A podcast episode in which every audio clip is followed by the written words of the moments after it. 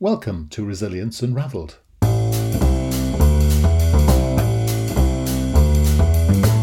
Hi, everybody, and welcome to Resilience Unraveled, a podcast that examines all aspects of personal and organisational resilience. A huge, all encompassing subject that covers the ability to thrive in life by harnessing your cognitive, emotional, physiological, and contextual abilities. I share stories from people who have thrived despite remarkable obstacles, as well as highly successful practitioners and experts across a range of topics. And this podcast introduces their amazing stories and expertise, as well as my own reflections, perspectives, strategies, and tips, which come from my own synthesis of themes and trends from wider learning. You can go to qedod.com forward slash extras to access offers, tools, and resources, including free articles and ebooks. For those of you that would be interested in supporting our work and contributing more proactively, you can find our new Patreon page at patreon.com. Then search for Resilience Space Unraveled. So, let's get started. Enjoy the show. So, hi, and welcome to Resilience Unraveled today. As you know, I like to interview people who either are specialists in the field or people with remarkable stories. And today I'm talking to Ryan Campbell, and he has well, remarkable is only half the picture. So, good. First of all, hi, Ryan. Hey, yeah, thanks for having me. And I can tell by your um, fantastic ex- accent that you're from from one of the colonies, by the sense of things. I well, I used to live where you live, and then I think my great grandfather of some form stole some bread, and we ended up in uh, a little island down south. So, uh, but uh, definitely an Australian, but now based in Nashville, Tennessee, actually. Very good. Interesting. It's good. It's amazing, isn't it, uh, how people travel around now compared to, um, you know, just just 50 years ago. It's quite remarkable. It's a yeah, absolutely. And as with a background in aviation, I tell everyone when we jump in a small aeroplane and go for a fly that you know 75 years ago this wasn't possible. This idea of personal flight, and here we are in our own flying machine. You know, having a look at the world from above. So yeah. we're lucky humans to live when we do. Yeah. And why why here am I getting distracted already? But um, why, I've never been in a small aeroplane. I've been in the biggies, obviously, like most people, the big sort of commercial jets and such like. But why would anyone want to get into those small planes? What, what's the attraction? I think the big aeroplanes, you know, like it's just a means to an end, and the passion's kind of been pulled out of that now uh, with how often we, you know, spend time on EasyJet or JetBlue or you know these budget airlines, and yeah. you know, to get in a small aeroplane is just like being in a car, and it's freedom beyond freedom. You know, you want to go left, you go left. You want to go up, down. You want to go look at that tree or that barn or zoom down over that beach. You get the freedom to do it, and um, I am addicted to it. It's brought the the most positive parts of my life and it's brought the most negative and i still yeah am absolutely encompassed by it every day. But surely i mean i can sense i get that idea of freedom but i'm guessing there's some risk as well. There is and and i am the crooked walking example of that. And uh, for good reason there is risk and you know what? There's risk in everything. So yeah. do i look at something that we've only been able to do for 75 years and and something that's so unbelievable that people for millions of years dreamed of and then tell myself I won't do it because there's risk. Yeah. If I start to live that life wrapped up in cotton wool, you know, that I mean, from a life of adventure and adversity is is one of the lines I use, you know, the highs of crazy adventures and the lows of, you know, terrible a terrible accident. I have lived a life of risk mitigation. So I'm I am a very uh, risk averse guy. I don't want to go out and do crazy, crazy things. Uh, I hate standing on ladders, but you know, aviation is a safe uh, and very rewarding avenue to go down. Yeah, and that's the point, isn't it? When we think about resilience, is that one person's scary exploits or another person's commonplace either work environment or place of pleasure without doubt, I, I had a conversation only last week with a young guy who I met in a spinal cord rehabilitation facility who uh, had almost lost his life in a base jumping accident. And his hobby was to jump off bridges and buildings and structures and pull his parachute and hope for the best. And yeah. he had been revived on the day that he had his accident twice in the in the first day. And when I started to talk to him, I thought he was just an adrenaline junkie. And what I soon realized was that base jumping was his form of meditation. Yeah. And it was all about risk management. It was all about being in control of emotions and feelings and fear and absolutely blown away that something I considered so crazy could be something so different to him. Yeah. And it's not just being crazy, isn't it? It's any form of um, activity where there's high degree of expertise and some degree of risk. I mean, even as a musician, you experience this feeling of flow, don't you? And I talk to base jumpers and people like that who say when they're base jumping, when they're bungee jumping, sometimes time stands still or time slows down because you're so in the moment that you cannot be anywhere else. And that, you know, that experience is imprinting itself into your hippocampus and your amygdala and such like, and you're getting one of the most rich experiences of your life. And yeah, you know, that yeah. is true, that is true mental growth in a sense, isn't it? Hundred percent. And I think, you know, people look at me at 26 and think I'm some, you know, old man because, you know, I've lived a, a strange life and there's part of me that wishes I was just the kid who, you know, sat on the couch, played PlayStation and ate some chips. But it um it hasn't been that way. But the times in my life uh, yeah, that's what's been uh, that's what shaped me. And unfortunately for me, the adversity in my life shaped me in a far greater way than the adventure did. And yeah. that's something that I love to talk about is, you know, where do we learn our life lessons? Yeah, absolutely right. Okay, then, Summer, come on, let's get into this thing then. So tell us your story because it is quite remarkable. So you start where you'd like to. It's a long story, but we'll uh, we'll try the short version. Go so on. back when I was uh, six years old, I uh, went on my first overseas holiday with my family, and um, that involved jumping on an airliner and flying out to an island in the Pacific off the east coast of Australia. And my first overseas trip was actually my parents' first overseas trip. So it was at that point in time that six years old that I just fell in love with aviation. I'd found my passion.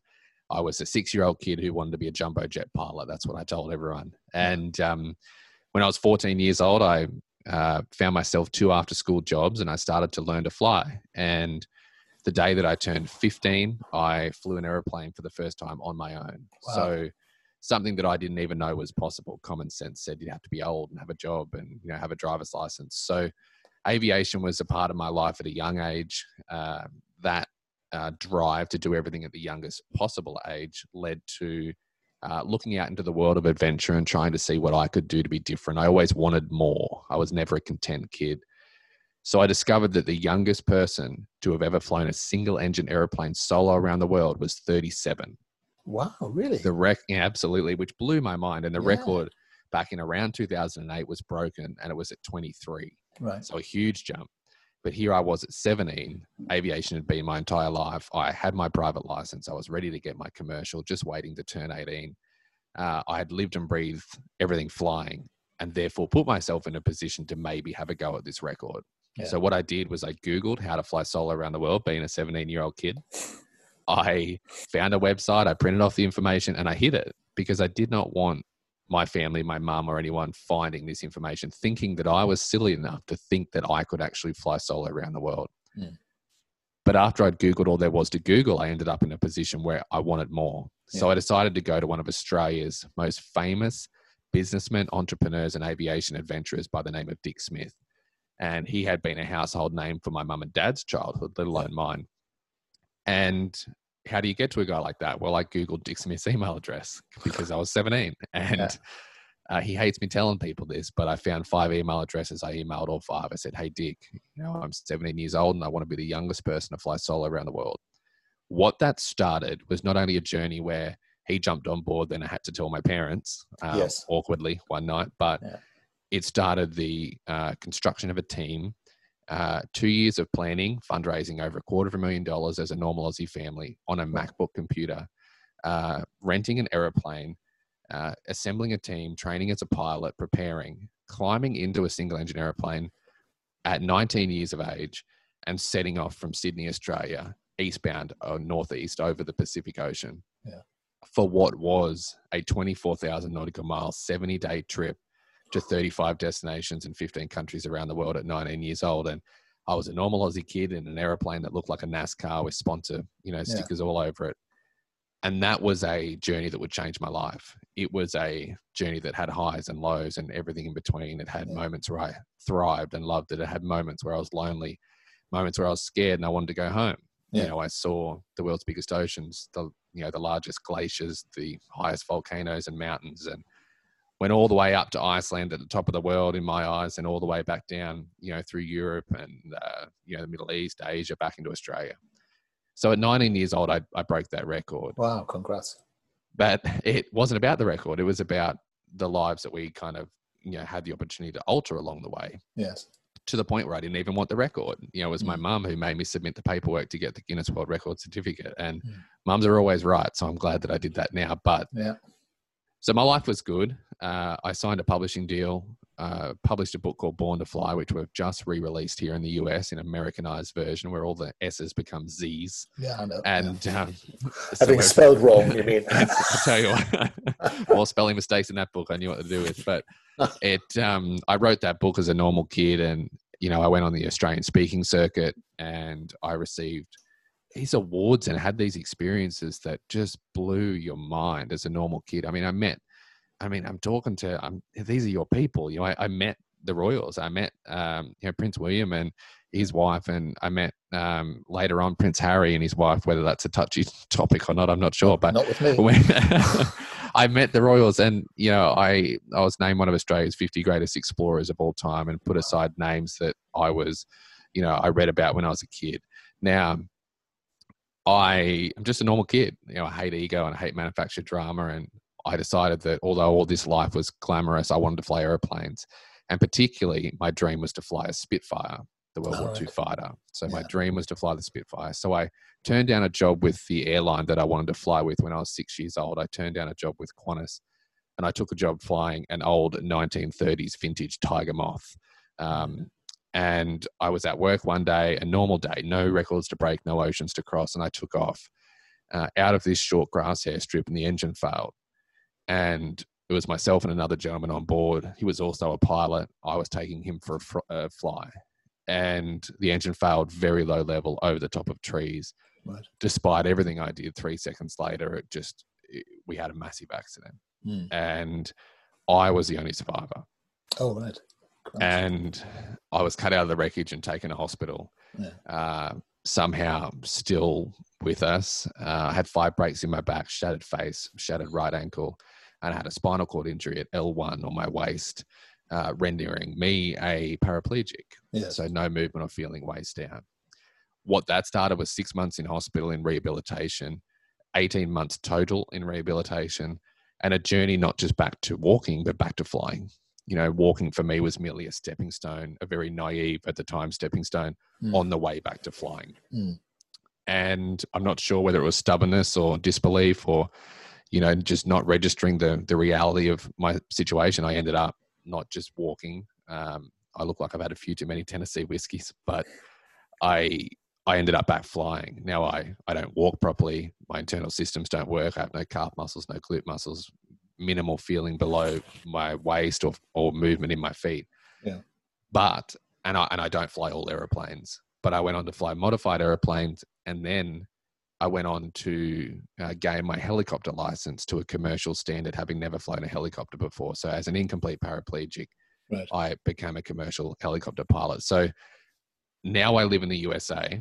Yeah. Um, I did say this was a short version of a long story. I now live in the USA, based in Nashville, Tennessee, and I'm a keynote speaker, bringing that speaking I did after the round the world flight before my accident uh, to a very professional package here in the States where I, I want to help people learn how to navigate change and Yeah. how to live, uh, you know, through both adventure and adversity, the highs and the lows, and better themselves as a human, um, make themselves stronger, uh, and as you say, more resilient, uh, so Yeah. that they can tackle whatever comes up to us. Because I mean, look at look at the world around us right now. It is a wild, wild journey, Mm. and um, I've learned that by a young age, and I'm excited to honestly share it and see if I can help people know what I know without having to experience what I've experienced. Yes. Wow. So where do we start with that? So first of all, amazing story. Um, so in your darkest days, I'm sure you've been asked, asked this a thousand times. You know, you, you're lying there in hospital. I guess you wake up, you discover your body is as your body is. Where do you get the energy from to start thinking?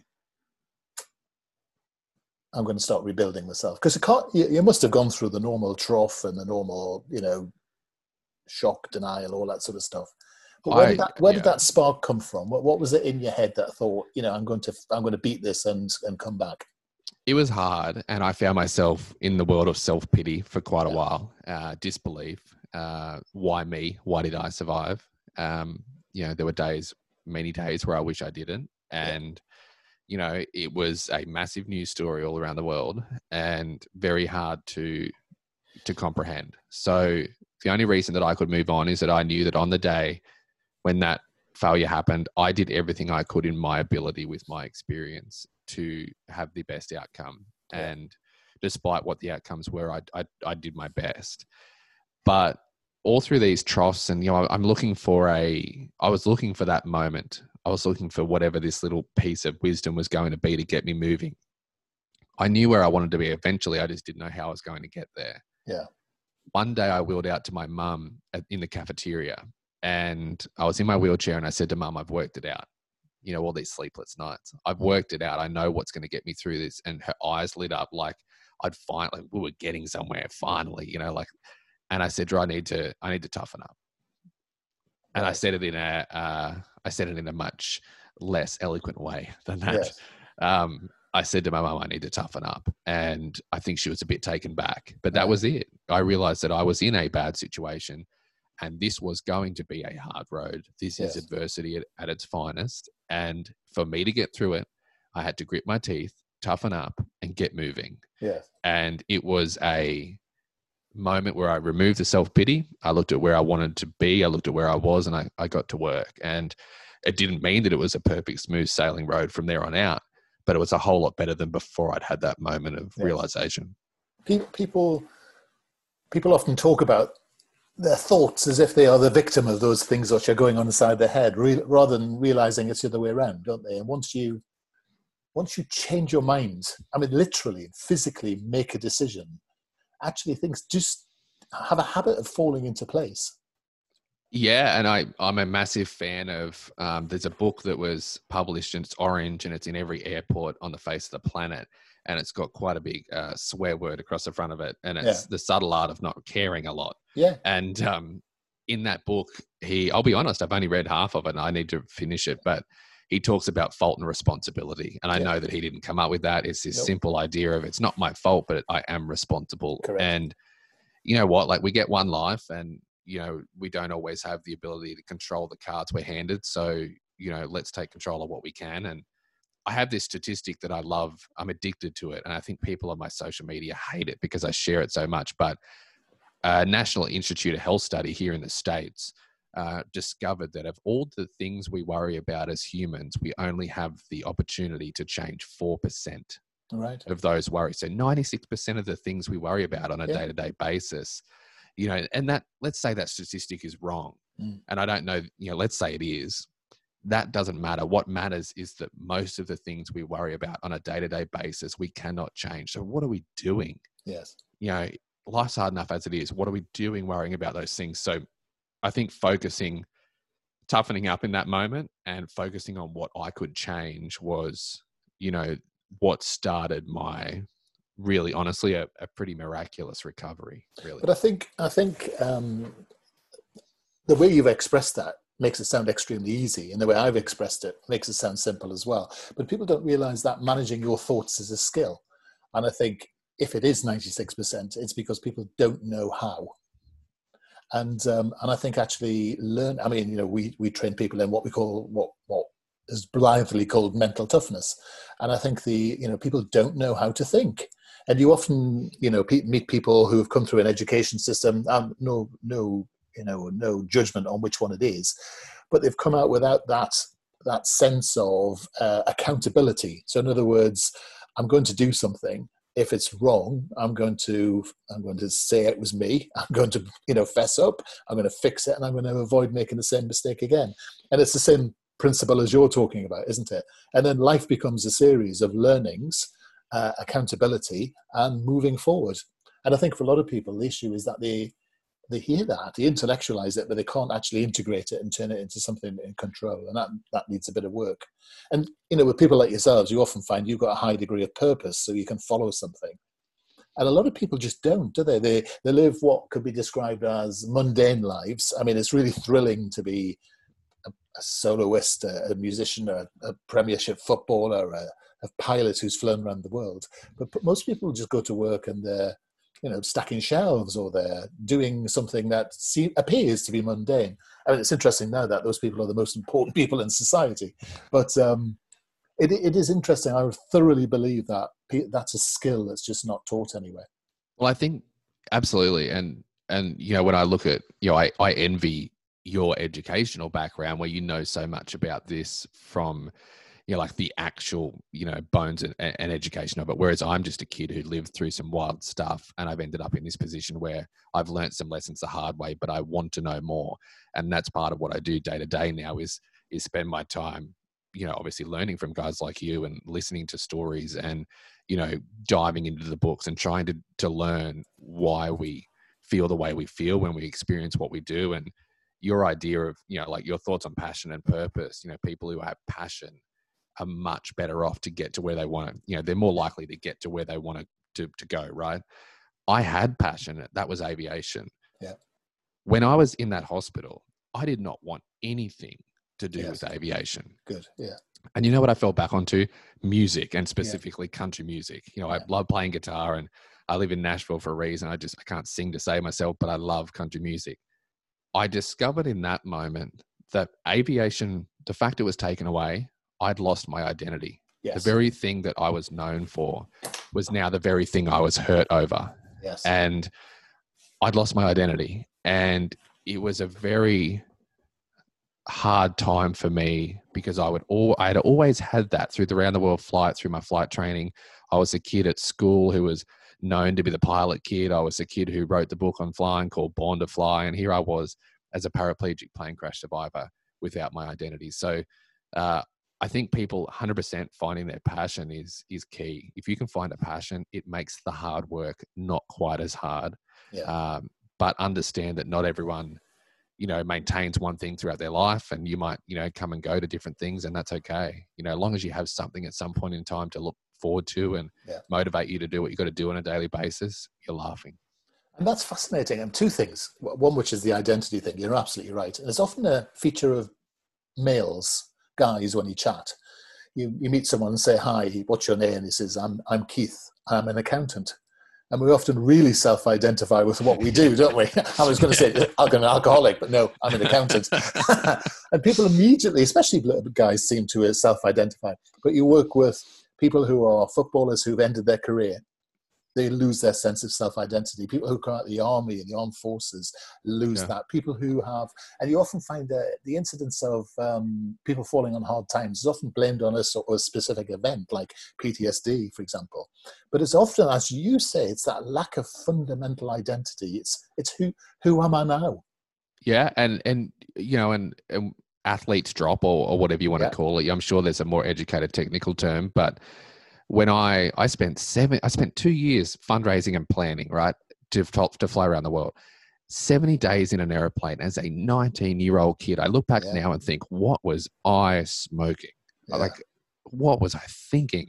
70 days where I spent some days, I mean, Hawaii to California was 15.0 hours nonstop in a single engine airplane. And I saw the world in ways that few have ever in history seen the yeah. world. Yeah. You know what I did the day after I arrived home? Yeah. All these hours and, and days and, and weeks of wanting to be back with my family. The morning that I woke up, the day that I'd, I'd finished the round the world flight, I'd done it. I was good. You know, I, I'd been on 60 Minutes and all the TV shows and the news. I woke up, I got in my car, I left before my mum and dad and my family had woken up.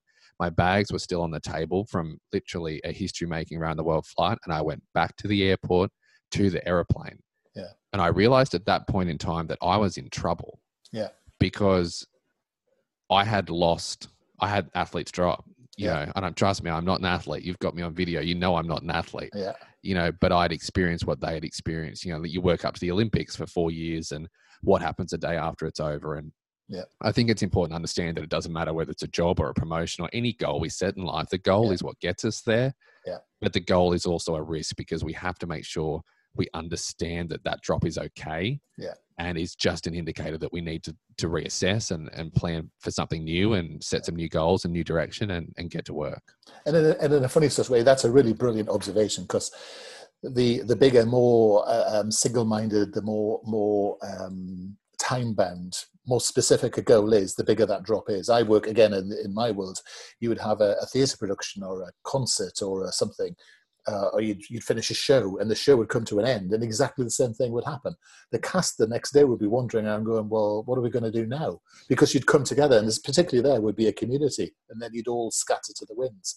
And I think and I think that's absolutely fascinating. And it's it's fascinating to think the effect that the moving the Olympics might have on Olympic uh, Olympians at the moment.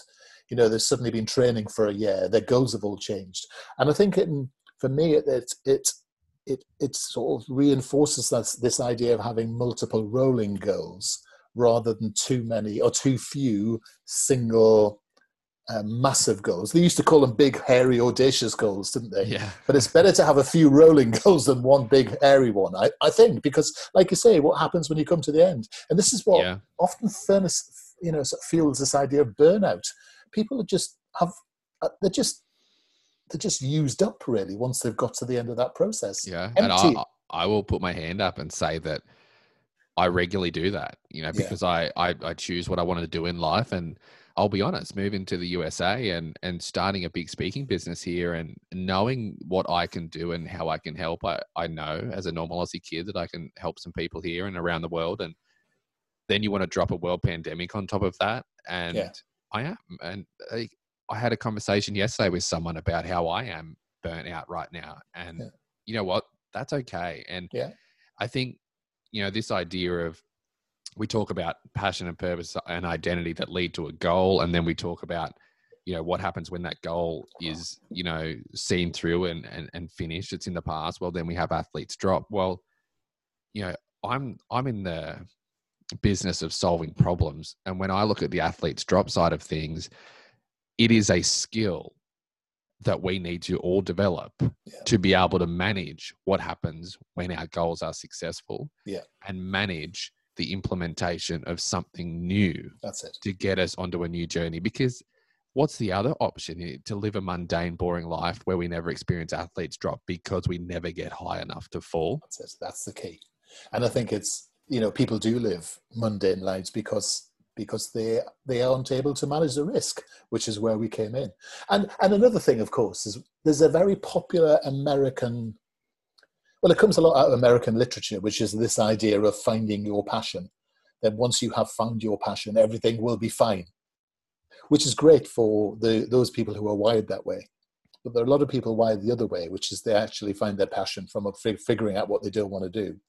And actually, I remember an old colleague of mine used to say to me this, and it was an idea of Joe Dispenza's, and he used to say basically, do whatever you do, whatever you're doing, and and allow that to become your passion. yeah And I think that's interesting, is because a lot of people put off action because they're waiting to find their passion rather than saying, do you know what, Emma, I'm just going to get on. So you've launched a speaking career. You'll find your passion in that speaking career. And that's a different form of energy to actually saying, well, actually, you know, I'm, I'm, I'm going to wait to, fi- I'm going to, I'm going to wait to be somehow, you know, have some sort of shattering light of, you know, enlightenment coming Yeah. from on, on high. Yeah, and and like you've touched on something that I'm really passionate about, and this attitude of saying, if I get X or if I do X, I'll be okay. Correct. No, No. that's like. So I speak on the three-step checklist to navigating change. When I'm flying an airplane, when a pilot's flying an airplane, and a red light comes on and something's wrong, right? Yeah, There's a yeah. there's an issue. He does not just start pulling levers and pressing buttons. He pulls out a checklist and he works through a checklist in a systematic order it doesn't matter who is in that seat, they have been trained to use that checklist and it provides a systematic approach to overcoming that challenge, right? The three step checklist for me one is gratitude. Find thankfulness before you even begin to overcome a challenge or work through it. Find thankfulness and gratitude for something in it. You have to. I found thankfulness for the fact I was a paraplegic over a quadriplegic. I had movement, I had opportunity, I had the ability to adapt. Um, you know, I had a life ahead of me that I really thought was going to be pretty cool, whether I walked or not. The second is confidence. Find confidence in your ability to overcome the problem. So you're now thankful for it. Be confident and do that by locking in the next step. Understand you don't need to know the entire process. Yeah. Lock in the next step. But the third one is really what I, you know, want to talk about now, and that's resilience. Yeah. Gratitude, confidence, and resilience. Resilience for me is anticipate the need to adapt. Anyone who says to you that they have a solution that is going to make it all okay, Mm. ongoing forever, they're intoxicated or they're selling a course online, one or the Yeah. other. Oh yeah. And I, it is so like, like I shouldn't say that because one day I'll sell a course gonna- online. say, and here's my new online course. Um, the thing is, nothing that we can provide, not the most amazing teachers in the whole wide world, no life experience, there is no perfect uh, golden nugget of wisdom that allows you to live a life free of adversity. But if you anticipate the need to adapt, accept the fact that adversity is part of a life, of your life, and then anticipate the need to adapt, be ready for it. Understand that on the journey to growing a speaking business or on a 24,000 mile flight around the world, or God forbid, walking again, learning to walk again, you know, that really is one step at a time. Understand that whatever your journey is in life, having kids, going to school, you know, finding new friends, whatever, the need to adapt around the adversity that you will find on your path is 100% guaranteed. If you anticipate it, when it comes time to, you know, where you, you got to face up to that adversity, it's not a shock. Yeah. You know, be ready for it. And then when it pops up, go, okay, this is merely part of the journey. Yeah. And that has been my way to take very hard times and normalize them so that I have the mindset that I need to be able to work around them the best Yeah. that I can. It Doesn't mean again, it's not. It doesn't make adversity go away because there's there is, as I said, no gold nugget to make that happen. But by anticipating the need to adapt, that's the closest thing I've found to that gold nugget. It's the closest thing I've found to making a very hard road a little bit more tol- tolerable. Yeah. So Yeah, yeah, you're spot on, spot on. And I think it's interesting, isn't it, that three people look at the same event, one will consider it to be good, one will consider it to be bad, and one will consider it to be adversity. And I think Yeah. it comes down again to this mental toughness that we have in the way that we see and examine the external world. Yeah. And uh, there are people at the moment getting royally bent out of shape by the, the crisis, and yet they're relatively in a good place. And there are people who are really struggling and and really in desperate situations who are you know coming back and fighting this thing and yeah, you know making the best of what the life that you know the, the way that uh, life's been dealt at the moment. So uh, you know Yeah. getting getting a grip of your own life and your own thoughts i think is always the secret. I love i love what you're talking about that. We call it building capacity and uh, you know you have a different phrase but effectively it's the same thing is that. I like i like Yeah. that golden bullet.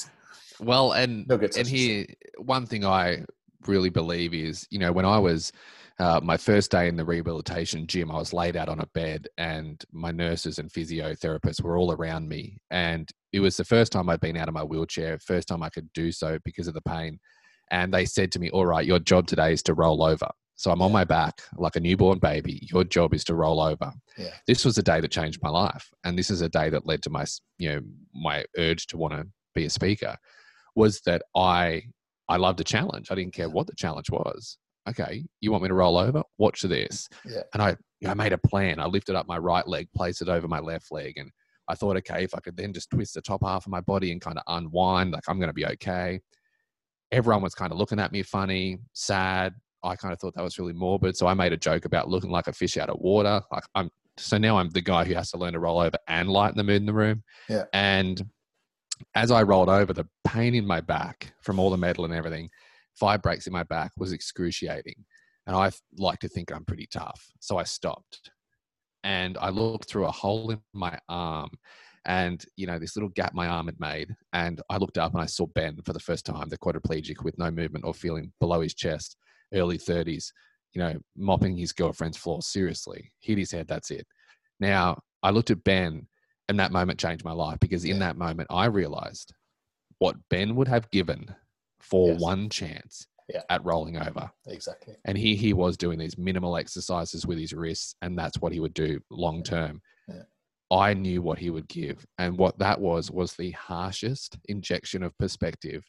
And not just perspective, but the power of perspective that I have ever experienced in my life. And it goes to show that there is no golden nugget because we all have our own unique view on the one situation correct we can't uniform anything to make everyone happy. It just doesn't work that way.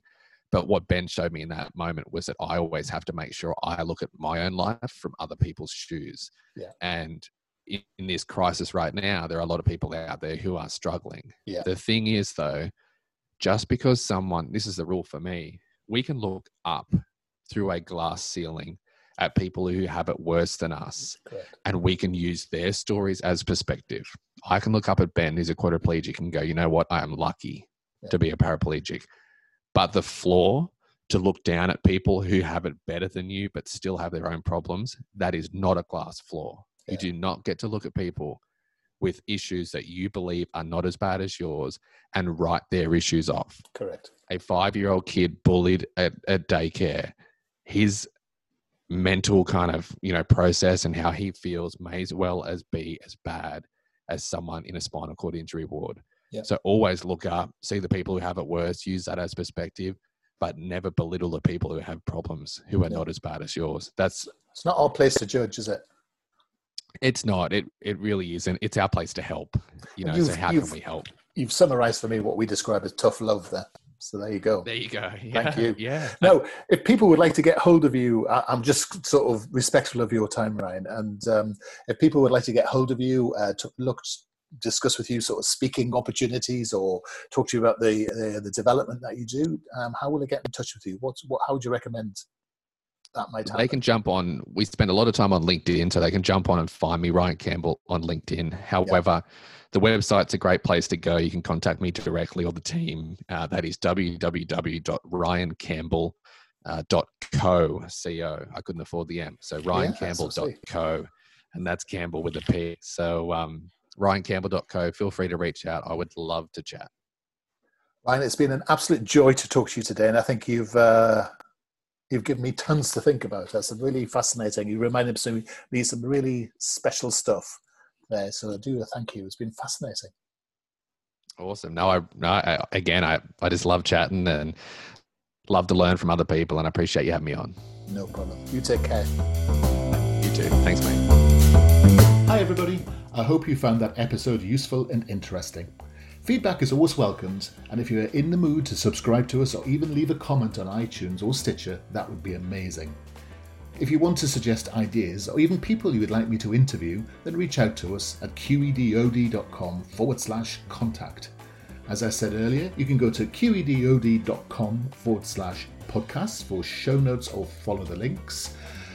And you can go to qedod.com forward slash extras to access offers, tools, and resources, including free articles and ebooks. For those of you that would be interested in supporting our work and contributing more proactively, you can find our new Patreon page at patreon.com. Then search for Resilience Unraveled. I look forward to being in your ear next time around. Take care.